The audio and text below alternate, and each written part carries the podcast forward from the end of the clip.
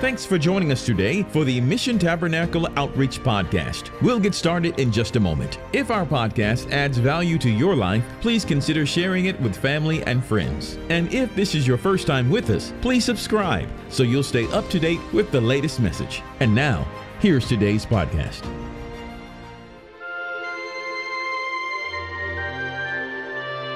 Hello, friends. Thank you for tuning in once again for the Mission Tabernacle Outreach's new series, The Armor of God. My name is Kelly Raquel Brooks, and I'm excited about spending this day with you. Our text today comes from Ephesians 6 10 through 18. Today we will be looking at the latter part of verse 14, having put on the breastplate of righteousness.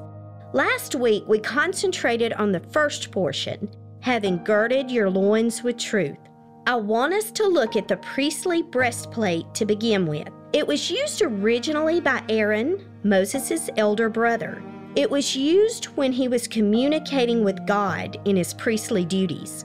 There were 12 birthstones in Aaron's breastplate representing the 12 tribes of Israel. Each stone had the names of the leaders of the tribes. Exodus 15 through 30 shows how this breastplate of judgment was made. It was made of fine linen, threads of gold, blue, purple, and scarlet. It was doubled into a square. It was 9 inches long and 9 inches wide. There were four rows of stones. The first row was a sardis, a topaz, and an emerald.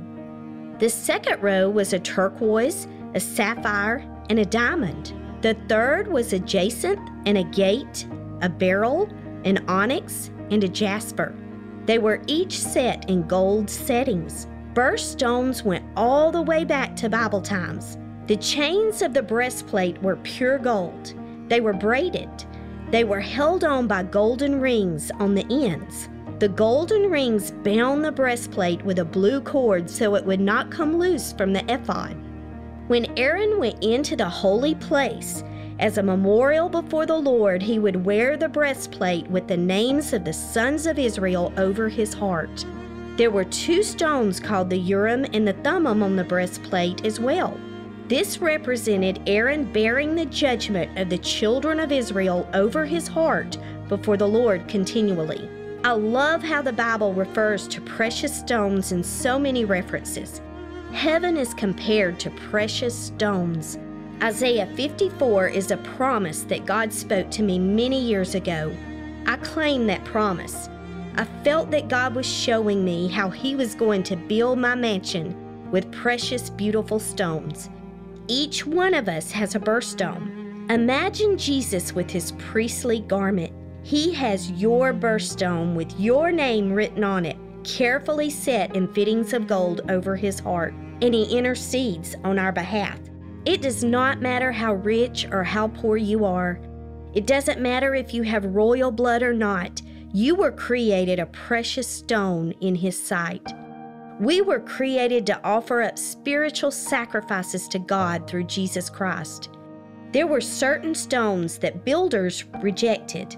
We too can be rejected if we choose not to accept the gift of forgiveness and we are disobedient to God's commands. Remember, God has called you out of darkness into marvelous light. Choose to be the beautiful stone He has created you to be. You are precious. You were created without flaw in His sight.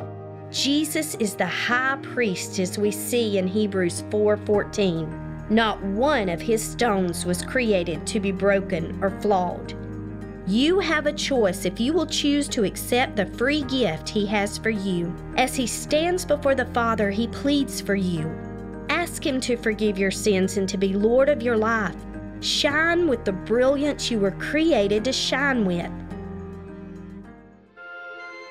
Thank you for joining us today for this episode of the Armor of God. Remember, you are a precious stone in His sight. Please join us next week as we will look at the feet being shod with peace. Please like and subscribe and share our podcast with your friends and family. We would love to hear from you by emailing us at missiontabernacle20 at gmail.com. See you next week and pray for us as we go into the highways and byways and compel them to come to Him.